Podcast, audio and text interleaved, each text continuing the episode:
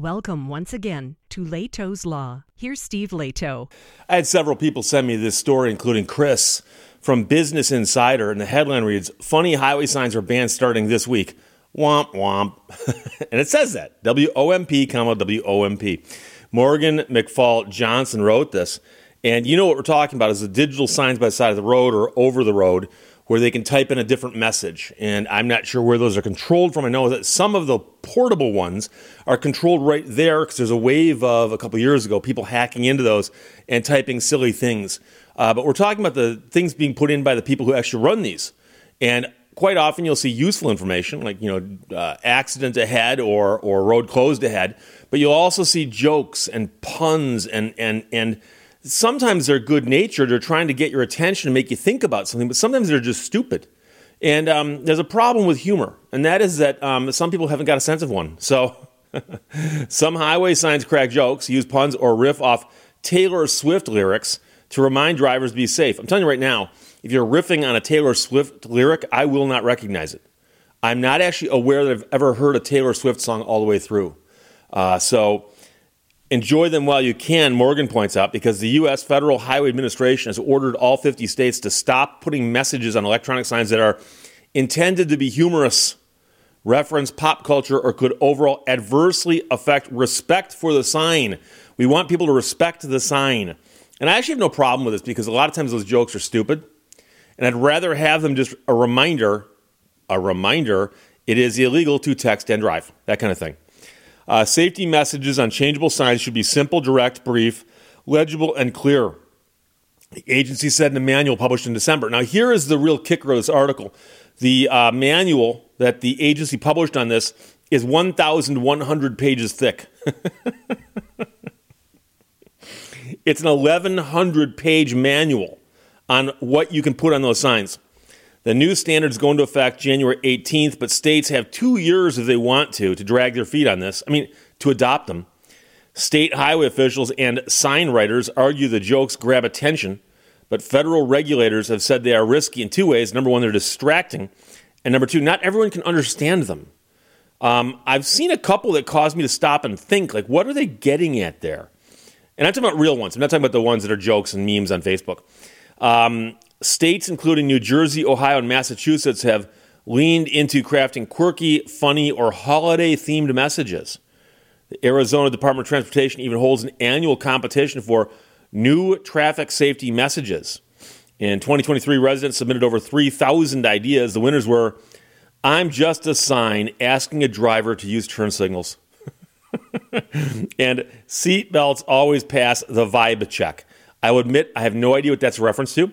The first one, of course, I, am familiar with what that is, but um, I hope the message makes people chuckle and happy that they are wearing a seatbelt. You passed the vibe check, said an Arizona resident who submitted one of the winning ideas in a press release. Not all playful safety messages have been so beloved. The Wall Street Journal reported that one controversial message, get your head out of your apps, had to be retracted uh, from signs in Colorado after residents complained you don't want to be widely provocative, says the man who manages safety communications for Colorado's Department of Transportation. You want to be memorable and you want to generate conversation at the family dinner table. Again, it's, you know, everybody wants to be the water cooler TV show, okay? That was what these referred to as a show that was so hot that you could count on a, a discussion breaking out the next day at work about it at the water cooler.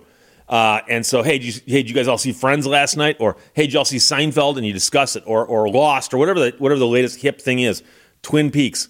And number one, roadside messages are not television shows. And the fact that you post a sentence and you want people to be generating conversation because of it around the dinner table – um, you're aiming a little too high, and quite likely the only way you can generate that kind of conversation is by posting something that offends somebody, like get your head out of your apps.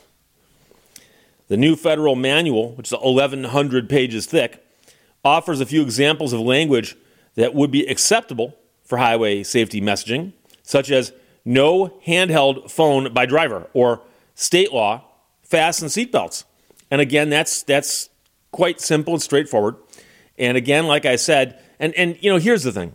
Uh, I don't know that it actually hurts anybody when you've got a sign up that says something like "Get your head out of your apps." Um, people see that. It's a reminder that you know you can't be using your mobile phone handheld while you're driving.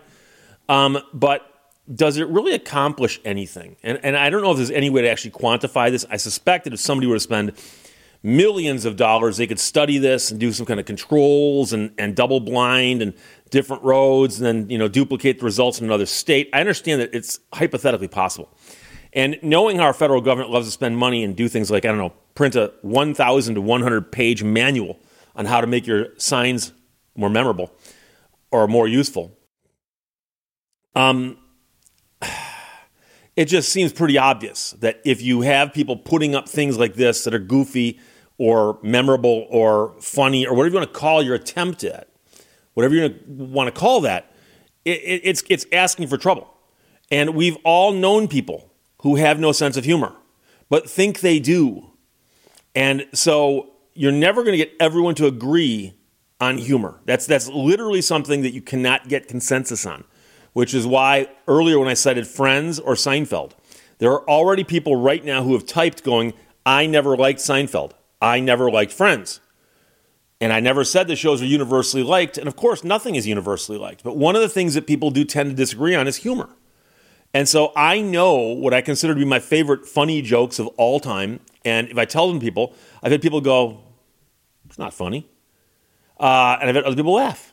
But I also know that that other people have got their favorite funny jokes. And I know people who laugh at things that I don't think are that funny and vice versa.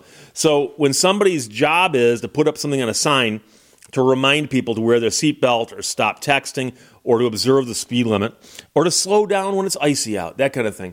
Um, just post that. That makes more sense. Some people are going to ask and go, wait, Steve, how do the feds have the power or the right to tell the states how to run those signs? And the answer is pretty straightforward. It's the same reason that they can suggest things like, oh, I don't know, speed limits. The feds often dictate those. Um, and the way they do that is they threaten to withhold highway money. So, a big source of the funding in whatever state you're in uh, of the highway money to maintain and, and repair your highways comes from the Fed. And the Fed, the feds, you know, Washington, D.C., federal government could say, well, if you don't want to play along with us on this highway sign thing, um, we will just simply not give you as much money as we did last year. And so by controlling the purse strings like that, they can control your behavior with respect to how you handle your roads. So there you go. But I'm more curious about that 1,000 to 100 page manual, which explains how you can't be using attempts at humor. And it very well could be that a thousand pages of that is an attempt to explain humor because it's so hard to explain to people what makes something funny. Uh, and you, you, can't do it. It, it. It's, it's, it's like anything else out there that you know it when you see it, but it's hard to define and you certainly can't teach it. And I simply have met people who have no sense of humor. None. Zero. And if that person's in charge of putting up signs, they say, oh, by the way, I put up something funny, you're going to get something weird. You're going to get something weird. And there you go. So, Chris, thanks for sending from Business Insider. Morgan McFall Johnson wrote that. Funny highway signs are banned starting this week. Womp, womp. there you go. Questions or comments, put them below. Let's talk to you later. Bye bye. Thank you for watching Lehto's Law. Sometimes the questions are complicated and the answers are so simple.